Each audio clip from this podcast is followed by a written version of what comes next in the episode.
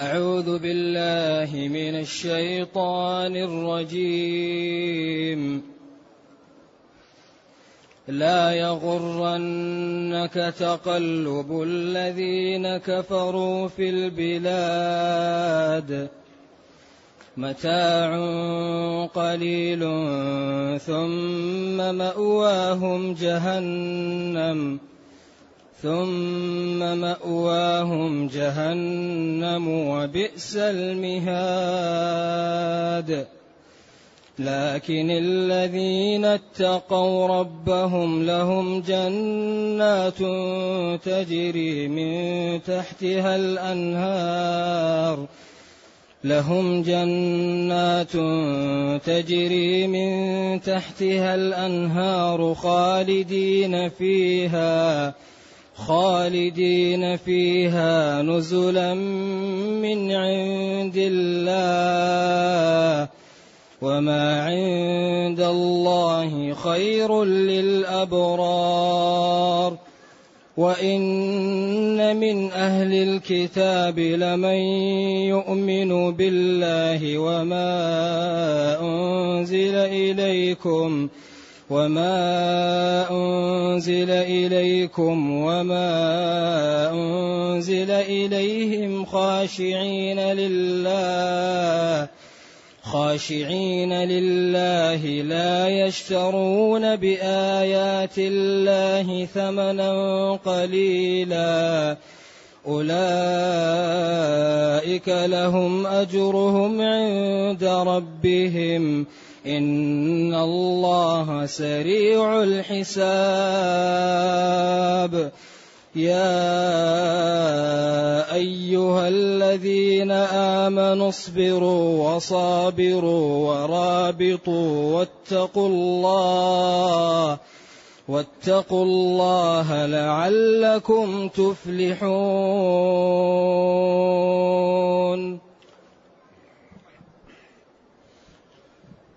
الحمد لله. الحمد لله الذي أنزل إلينا أشمل كتاب وأرسل إلينا أفضل الرسل وجعلنا خير أمة أخرجت للناس. فله الحمد وله الشكر على هذه النعم العظيمة والآلاء الجسيمة. والصلاة والسلام على خير خلق الله وعلى آله وأصحابه ومن اهتدى بهداه. أما بعد فإن الله تعالى لما بين في آخر هذه السورة ما به تسعد الناس وما به تشقى.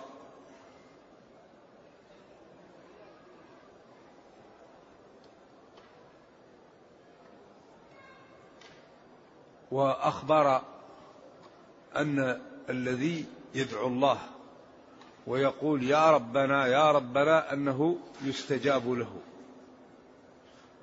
فأخبر بقوله فاستجاب لهم ربهم. أي أجابهم لسؤالهم في قوله ربنا إن فآمنا فاغفر لنا ذنوبنا وكفر عنا سيئاتنا وآتنا ما وعدت ولا تخزنا. فاستجاب لهم. طيب استجاب لهم ربهم. بأن أي مخلوق يعمل عمل يجد جزاؤه. فالرجال أمهاتهم النساء والنساء آباؤهم آباؤهن الرجال. بعضكم من بعض. إذا أنتم من بعض. فالمرأة أم الرجل والرجل أبو المرأة والمرأة خلقت من الرجل. لذلك قالوا إن تفكير النساء في الرجال لأنهن خلقن من الرجال وتفكير الرجال في الأرض لأن الرجل خلق من الأرض. فالرجل دائما يفكر في الأرض يسافر يحرث يزرع يبني يمشي والمرأة دائما تفكر في الرجل لأن خلق منها زوجها. بعدين قال ليسكن إليها. وجعل بينكم مودة ورحمة يعني تدبير وتعبير عجيب ولطف. إذا فاستجاب لهم. ثم قال هؤلاء لا أعطيهم الأجر. أني لا أضيع عمل عامل منكم من ذكر وأنثى. بعدين بين أن هؤلاء الذين قاموا بالأعمال الكبيرة هم في الصدارة. آمنوا وهاجروا وجاهدوا. هؤلاء الذين قاموا بالأعمال الكبيرة في الصدارة. هؤلاء هم الطليعة. بعدين ما الذي نفعل بهم؟ لأكفرن عنهم سيئاتهم ولأدخلنهم جنات تجري من تحتها الأنهار.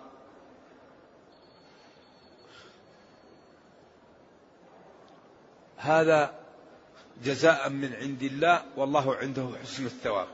هنا جعل في خاطري من خطب بهذا؟ طيب نحن نرى الكفار في نعيم ونراهم في عزة ونراهم في قوة ونراهم في منعة طيب قال لا يغرنك تقلب الذين كفروا في البلاد. إذا هذا كأنه إجابة لسؤال أو شيء تطمع النفوس لبيانه. طيب هؤلاء المتقون الله استجاب لهم وحري بذلك. طيب ما لهؤلاء الكفار؟ عندهم النعم وعندهم المتع وعندهم العزة وعندهم القوة. فقال لا يغرنك تقلب الذين كفروا في البلاد.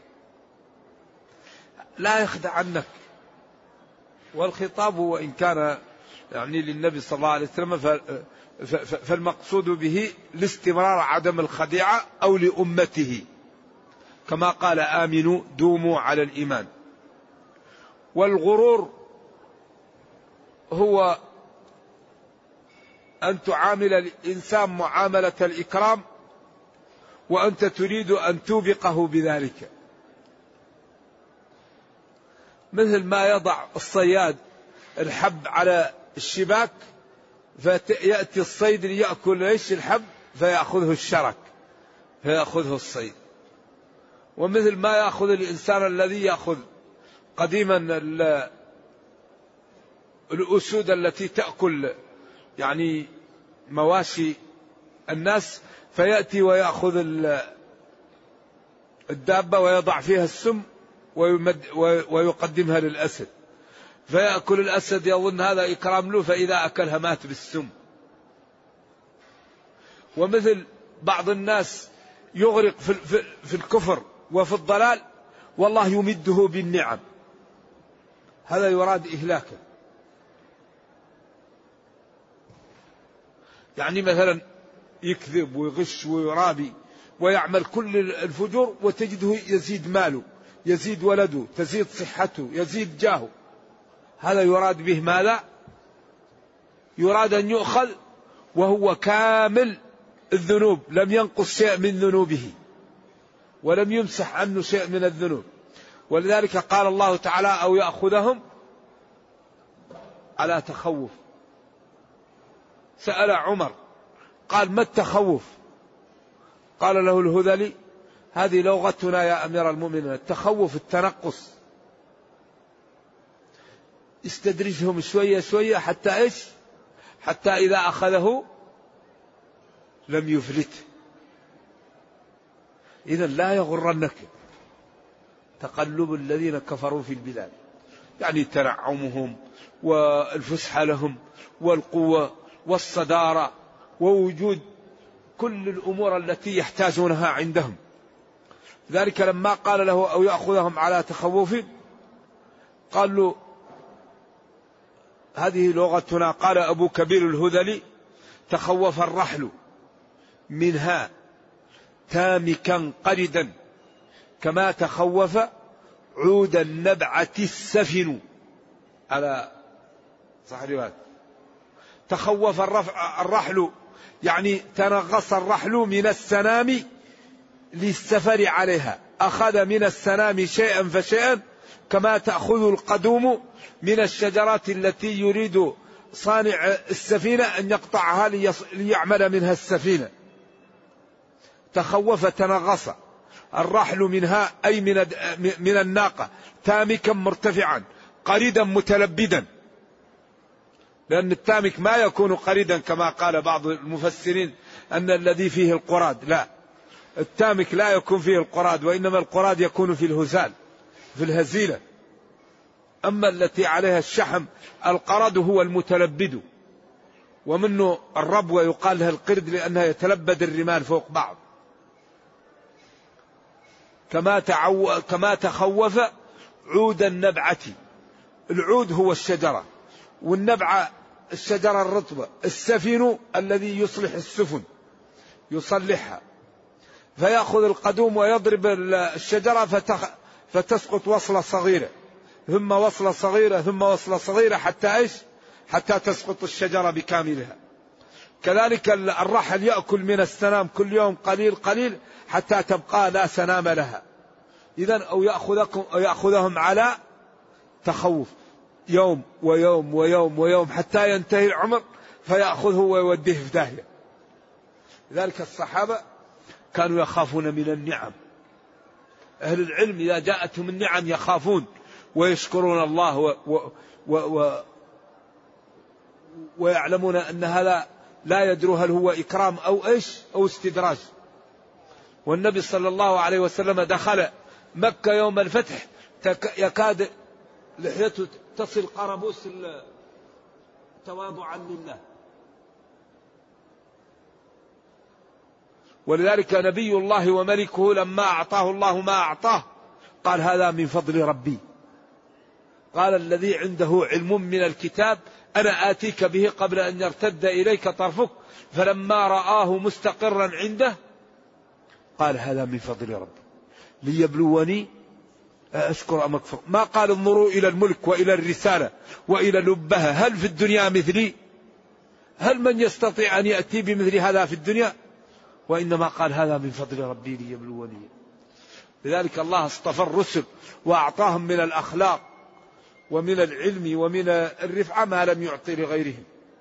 إذا أنتم أيها المؤمنون لا تنخدعوا ولا تغتروا بما أعطى الله للكفار. لا يغرنك يخدعنك. تقلب الذين كفروا في البلاد. التقلب هو المشي لجهة وجهة والمقصود به التنعم والترفه والتفسح و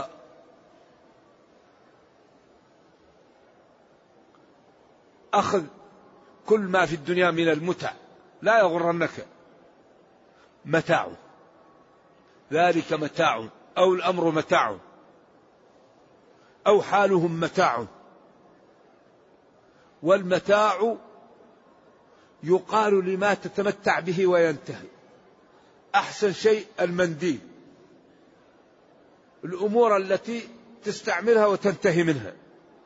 الخوان الأشياء التي تستعملها وتنتهي منها.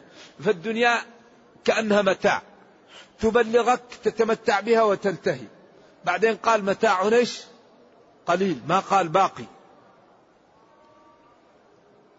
إذا لا يغتر أهل الصلاح وأهل الدين وأهل التقوى بما أعطى الله للكافرين من النعم ومن التمكين في الدنيا. فإن الدنيا زائلة وأمرها قليل والآخرة باقية وأمرها عظيم. فلا يغتر. ولذلك الذي يغتر بالموضع والذي يغتر بالتيار والذي يغتر بال كثرة الذاهبين يهلك. ولذلك الله قال وما أكثر الناس ولو حرصت بمؤمنين. وقال جل وعلا وإن تطع أكثر من في الأرض يضلك عن سبيل الله. وثبت أن نصيب الجنة من أهل من المخلوقين واحد في الألف. تسعة وتسعين وتسعمية إلى النار واحد إلى الجنة. فلما خاف الصحابة قال من اليأجوج ومأجوج ما يكفي منكم أنتم. إذا لا يغتر الواحد. ولذا الكفار جنتهم الدنيا. أما نحن فنحن الآن في سجن. المسلم في سجن. فإذا مات جاء للجنة جاء للنعيم جاء للعزة جاء للكرامة. وهو في الجنة في الدنيا أيضا الذي منع منه أشياء قليلة. منع عن المحرمات وهي محدودة. وأغلب المباحات والفسح والحلالات مباحة اللبس الجميل مباح. والمركب الجميل مباح. والمسكن الجميل مباح. والفسحة مباحة. والكلام الجميل مباح. والمشي في الجميل مباح. كل شيء مباح. إنما حرم عليك أشياء قليلة ابتلاء واختبارا وأغلب ما يحرم فيه ضرر. أغلب ما تحرم الشريعة فيه ضرر. لأن الله يختار ما كان لنا الخيارة. فنصبر ونتجنب الحرام حتى إيش؟ حتى نصل إلى منازلنا وإلى أوطاننا. لأننا سبي سبان العدو. فهل لنا أن نصبر حتى نرجع إلى أوطاننا ونسلم؟ من هذه المزالق التي جعلت لنا في الطريق وسلط علينا الشيطان والنفس والهواء. فهذه المعوقات نصبر حتى نتعداها. إذا الدنيا متاع قليل. فلا يغرنك فيها ما ترى فيه الكفار من النعيم ومن العزة ومن التمكين. لأن هذا لهم استدراج ولهم ضياع ولذلك الكافر على ما فيه هو يعيش عيشة ضنكا. قال تعالى ومن أعرض عن ذكري فإن له معيشة ضنكا. لباسهم ضيق وبيوتهم ضيق ووقتهم ضيق وأكلهم ضيق ونومهم ضيق وحياتهم في شقاء لا يعلمها إلا من ساكنهم. أما المسلم فهو في فسحة. لأنه إذا ضاق إذا ضاق إذا جاءته أزمة إذا جاءه شيء يتذكر قول الله تعالى وتوكل على الحي الذي لا يموت. قال العلماء من توكل على على على غير الله فقد عرض نفسه للهلكة لأنه يموت. فإذا مات يهلك. وتوكل على الحي الذي لا يموت. وقال ومن يتوكل على الله فهو حسبه. فيزول عنه الغم والهم ويأتيه الانشراح والسعادة أما الكافر مسكين حياته حياة شقاء وإذا مات أعوذ بالله تقوم قيامته ويكون أمام النار نرجو الله السلام والعافية.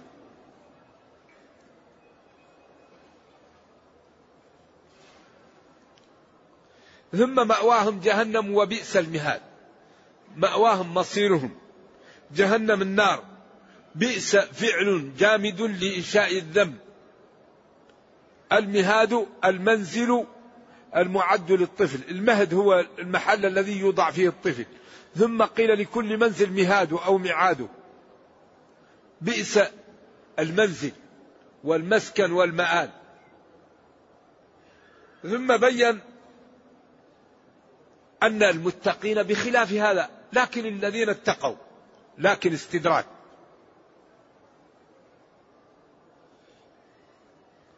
وقرأ يعقوب لكن ما هو يعقوب؟ أبو جعفر أظن من العشرة يزيد بن القعقاع. الذين اتقوا الذين اجتنبوا. ما حرم عليهم ربهم. والتقى صاحبه لا يقاوم. المسلم إذا استقام واتقى الله لا يقاوم. ما يقدر واحد يقاوم المتقي. لماذا؟ لأن المتقي معه ربه والرب لا يغالب. من غالب الرب إيش؟ لا بد يهزم. والمتقي الله ينصره. المتقي الله يحميه. المتقي الله يدفع عنه. المتقي الله يدمر من يريده إذا كل الناس تقدر تقاوم إلا المتقي. فالعبد إذا انضوى تحت أوامر الله وكف عن نواهيه واستقام على شرع الله لا مطمع فيه. أبدا. ولذلك أكبر عزة وأكبر قوة وأكبر منع أن ينضوي المسلمون تحت لواء الله. أن يمتثل المسلمون أوامر الله وأن يكفوا عن نواهيه. فلا بد أن ينتصروا. ولا بد أن تدمر أعداؤهم. ولا بد أن يعلوا ولكن هذا كل شيء مشروط بماذا؟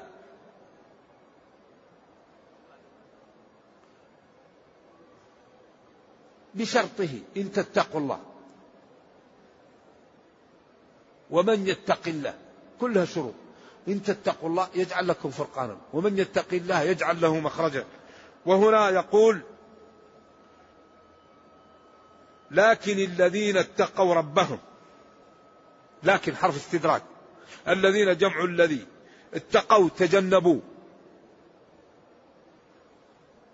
سخط ربهم أو ما حرم ربهم اتقوه خافوه وجعلوا بينهم وبين عذابه وقاية بطاعته فهذا لا مطمع لأحد فيه.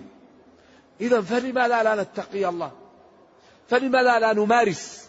لماذا لا نكابد لماذا لا نهتم حتى نكون من المخلصين لله فالله يريحنا في دنيانا وأخرانا.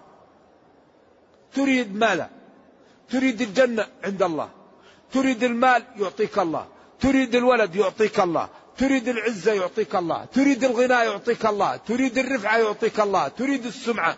ما الذي تريد؟ إذا ينبغي أن نأتي البيوت من أبوابها.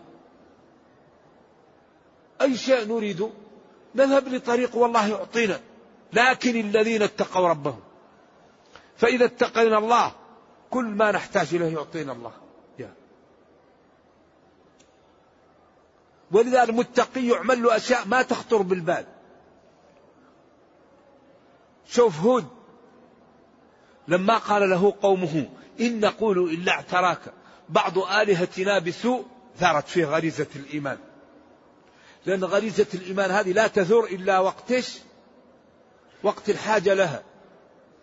قال إني أشهد الله واشهدوا أني بريء مما تشركون من دونه فكيدوني جميعا ثم لا تنظرون. إني توكلت على الله ربي وربكم. أنتم تقولون أن الآلهة تنفع وتضر. تضرني أنا الحالي توكلت على الله. قالوا كانت معجزته تحديه لأمة وهو فرد. صالح لما قال له قومه والله لا نؤمن بك حتى تخرج لنا ناقة.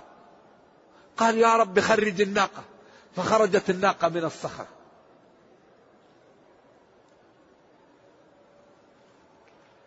هل تخرج هل يعقل ناقة تخرج من صخرة إبراهيم لما قومه فعلوا به ما فعلوا وأقدوا أوقدوا النار وأخذوا المنجنيق ورموه في النار وهو لا حيلة له. ربه قال له قال لها كوني بردا. قال العلماء لو, لو, لو لم يقل سلاما لتجمد إبراهيم بالبرد. إذا من هذه صفته؟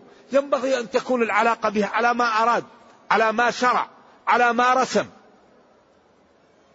أما الذي يهزأ بك أنك استقمت الذي يسخر منك أنك اتقيت الله الذي يعني ينظر لك باحتقار أنك طبقت السنة هذا مغفل. هذا الله. قال ويلك إنه الله. فلذلك ينبغي لنا أن نتقي الله. ينبغي لنا أن نعمل بأوامر الله. ينبغي لنا أن نجتنب نواهي الله. ينبغي لنا أن نعطي الوقت لنفهم هذا ونعمل به. لذلك الله قال تلك حدود الله سبع مرات في القرآن. وأغلب ما قال تلك حدود الله بعد قضايا البيوت لأن فيها ظلم كثير جدا. كل ما جاءت تلك حدود الله يكون قبلها قضايا البيت. لأن في البيوت يظلم. والناس لا تطلع على الظلم الداخل في البيوت. لذلك قال تلك حدود الله أي معالم حدود بين الحلال والحرام. تختانون أنفسكم فتاب عليكم وعفى عنكم. فالآن باشروهن وابتغوا ما كتب الله لكم وكلوا واشربوا حتى يتبين لكم الخيط الأبيض من الخيط الأسود من الفجر ثم أتموا الصيام إلى الليل. ولا تباشروهن وأنتم عاكفون في المساجد. تلك حدود الله. أي ما ذكرته معالم بين الحلال وبين الحرام.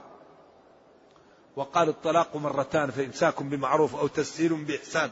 ولا يحل لكم أن تأخذوا مما آتيتموهن شيئا إلا أن يخافا أن لا يقيما حدود الله. فإن خفتم أن لا يقيما حدود الله فلا جناح عليهما فيما افتدت به تلك حدود الله. إلى آخرها. سبعة. كلها في قضايا البيوت. لأن يقع فيها الظلم ويقع فيها المشاكل. فإذا الذي يتقي الله الذي يتقي الله ويعلم ويعلم حدود ما حلل وما حرم ويقف عند الحلال ولا يتعداه للحرام الله يضمن له أمرين. يصلح له دنياه واخراه واي عز أعظم من العبد تصلح له دنياه واخراه لذلك نحن الآن أمرنا إمر. أمر الأمة عظيم. أمة عندها العز والرفعة وطرق العزة وطرق الجنة وطرق السؤدد. وما تمشي مع الطريق المرسومة لها. إيش إيش النتيجة؟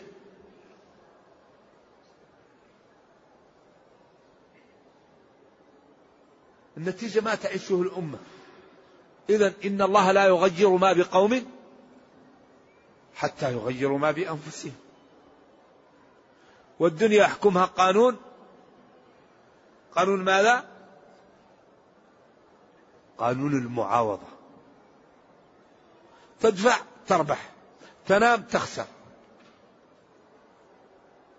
نعم لولا المشقة ساد الناس. ما في شيء بلاش كل شيء بثمنه. العلم بثمنه التقى بثمنه. العزة بثمنها. لو تتأملون الآن في من تحبه الناس من الجيران ومن الناس المعروفة تأملوا في نفوسكم. من يحبه الناس أكثر؟ ستجدون أنه يبذل للناس ويصبر للناس. كل ما كان الإنسان محبوبا عند الناس كان يتصف بالصفات من جملتها أنه لا يكافئ منهم الإساءة وأنه يكرمهم. ولذلك قال فطالما استعبد الإنسان إحسانه. وأحسن إلى الأحرار تستعبد قلوبهم فخير تجارات الأحرار اكتسابها.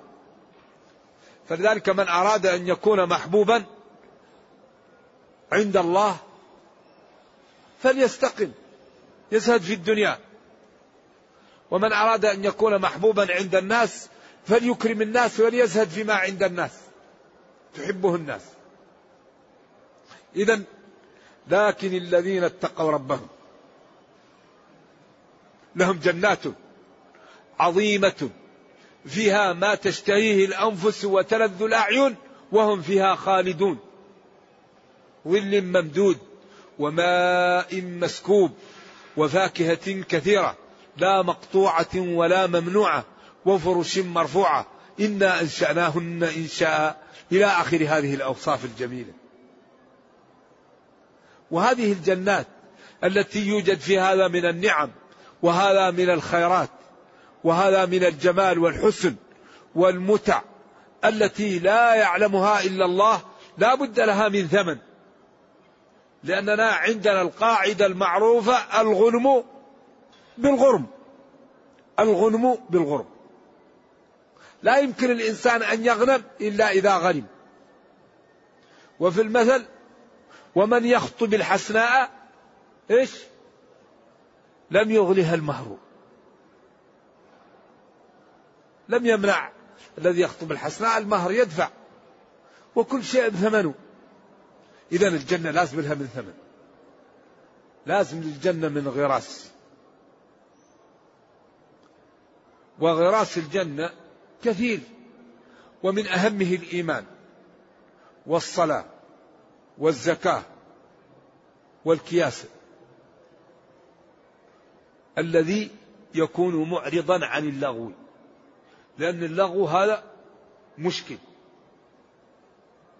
ولذلك قال في تعداد دخول الجنة والذين هم عن اللغو معرضون وقال في تعداد دخول أهل النار وكنا نخوض مع الخائضين. إذا أصول دخول الجنة أربعة وأصول دخول جهنم أربعة. والله تعالى نبهنا وبين لنا أن السعادة في تدبر القرآن. فقال كتاب أنزلناه إليك مبارك ليدبروا آياته وقال أفلم يدبروا القول؟ وقال أفلا يتدبرون القرآن أم على قلوب أقفالها؟ فتدبر هذا القرآن والعمل به حري بأن يسعد العبد في الدنيا والأخرى. لذلك نحن في حاجة ماسة إلى التعاون وإلى التعاضد وإلى التكاتف لإنقاذ البشرية. الأمة المسلمة ينبغي لها أن تهتم لإنقاذ أهل الأرض من النار. الأمة البشرية وخصوصا في هذا الوقت الذي أصبح هذا الكوكب الذي يسمى الأرض كالقرية الواحدة حري بأهل الفضل والمروءة وأهل الجدة أن يجتهدوا في إنقاذ كثير من أهل هذا الكوكب. من إنقاذهم من النار. ببيان جمال الدين وحسنه وببيان الطرق التي بها يقتنع الناس بهذا الدين وبإزالة الشبه والشوائب التي تعيق الناس عن الدخول في الإسلام. خالدين فيها. أي وما هم منها بمخرجين. الجنة لا يخرج أحد منها. أما نار العصاة فيخرج منها العصاة. أما نار أهل النار أعوذ بالله باقون فيها. نزلا. النزول يقال للمكان الذي ينزل فيه ويقال لما يعطى للإنسان تكرمة له عند النزول. من الطعام والإكرام والحفاوة. من عند الله لا من عند غيره. ثم قال وما عند الله خير للأبرار. ما عند الله. من الكرامة والعزة والرفعة والمنفعة خير للأبرار مما في الدنيا وخير للأبرار مما وجد هؤلاء الكفار من النعيم في الدنيا. ثم بين أن بعض أهل الكتاب لهم أجرهم مرتين وفي الحديث ثلاثة يعطون أجرهم مرتين. رجل من أهل الكتاب عمل بالكتاب حتى جاء الإسلام فدخل في الإسلام فله أجره مرتين. وعبد استقام على الدين وأطاع سيده له أجره مرتين. ورجل كانت له جارية. فيش؟ فأحسن إليها وأعتقها وتزوجها له أجره مرتين.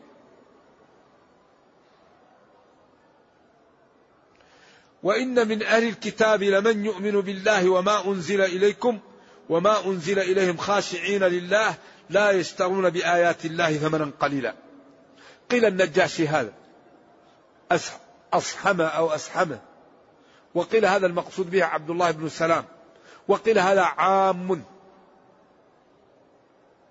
في اليهود وفي النصارى. وقيل هذا المقصود به جماعة جاءوا للنبي صلى الله عليه وسلم قبل الهجرة. من نصارى نجران ودخلوا في الإسلام. والكثير يقول هذا المقصود به النجاشي والطبري رجح العموم. إن من جملة أهل الكتاب من يؤمن بالله وما أنزل إليكم أيها المؤمنون وما أنزل إليهم في التوراة والإنجيل. وهذا له أجره مرتين.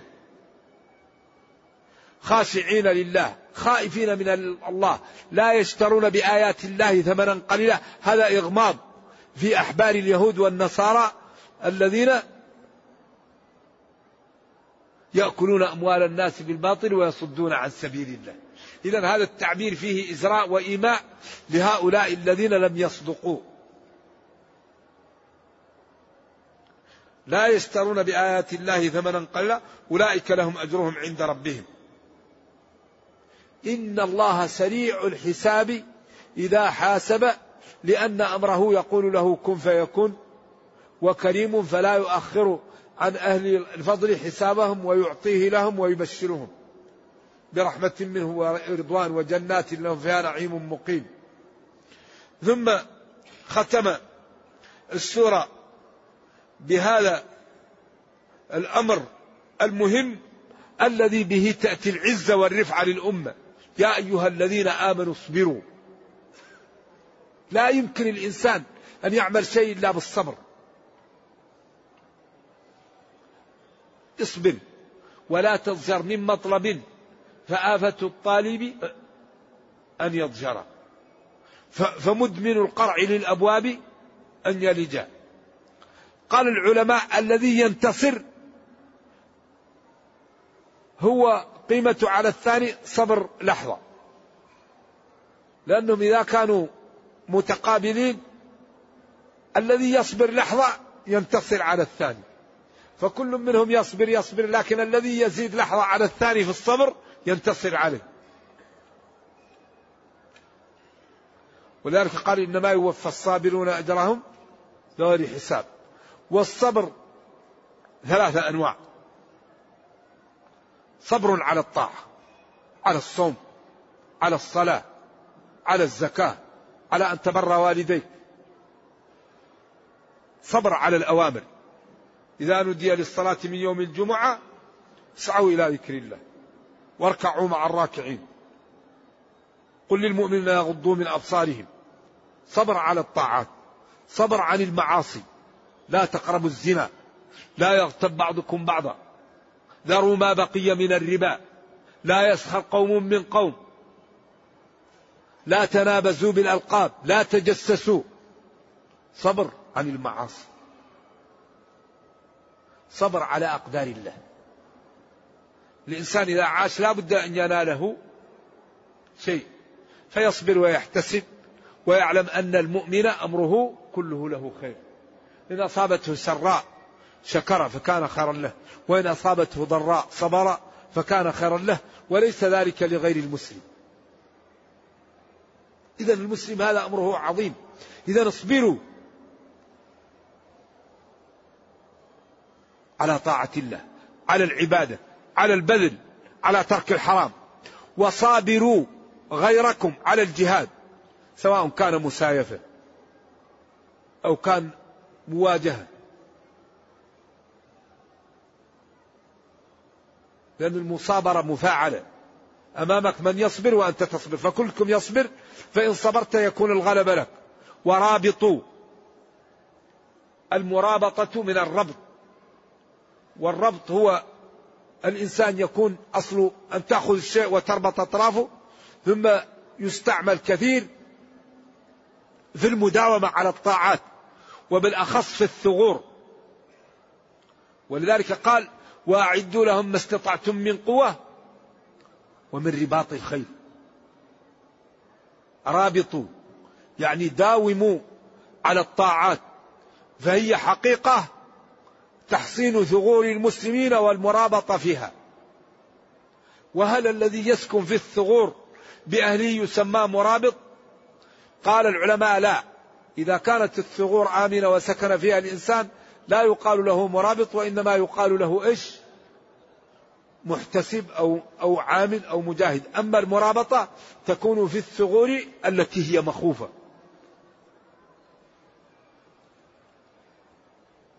ولذلك ورد في الأحاديث الصحيحة أن الرباط أجره عجيب لا يعلمه إلا الله.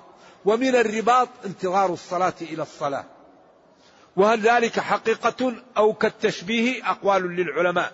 انتظار الصلاة إلى الصلاة فذلكم الرباط فذلكم الرباط. وكل من الأعمال الصالحة والمداومة عليها هي رباط في الجملة. إذا اصبروا على طاعة الله وصابروا أعداءكم وجاهدوهم على إعلاء كلمة الله ورابطوا التزموا طاعة الله في الثغور أو في المساجد أو في أي مكان يكون فيه ذلك تعب للنفس لإعلاء كلمة الله أو لرفعة الإيمان في قلوب المسلمين. واتقوا الله لعلكم تفلحون. اجعلوا بينكم وبين عذاب الله وقاية لكي تأمنوا مما تخافون وتدركون ما تطلبون. والفلاح هو أن تدخل الجنة وتأمن من النار. والفلاح هو الفوز. وقد قال تعالى فمن زحزح عن النار وأدخل الجنة فقد فاز. نرجو الله جل وعلا أن يجعلنا وإياكم من الفائزين. اللهم أرنا الحق حقا وارزقنا اتباعه وأرنا الباطل باطلا وارزقنا اجتنابه ولا تجعل الأمر ملتبسا علينا فنضل. اللهم أصلح لنا ديننا الذي هو عصمة أمرنا وأصلح لنا دنيانا التي فيها معاشنا وأصلح لنا آخرتنا التي إليها معادنا واجعل الحياة زيادة لنا في كل خير والموت راحة لنا من كل شر. ربنا أتنا في الدنيا حسنة وفي الآخرة حسنة وقنا عذاب النار. اللهم إنا نسألك أن تحفظ المسلمين أجمعين. اللهم احفظ المملكة العربية السعودية وجميع بلاد المسلمين. اللهم إنا نسألك أن تحفظ المسلمين عامة وأن تحفظ هذا البلد خاصة وأن تحمي المسلمين من كيد أعدائهم وأن توحد صفوفهم وتقوي شوكتهم وأن ترحمنا وأن تتجاوز عن سيئاتنا وترحم ضعفنا. إنك خير مسؤول والقادر على ذلك. وصلى الله وسلم وبارك على نبينا محمد وعلى آله وصحبه. والسلام عليكم ورحمة الله وبركاته.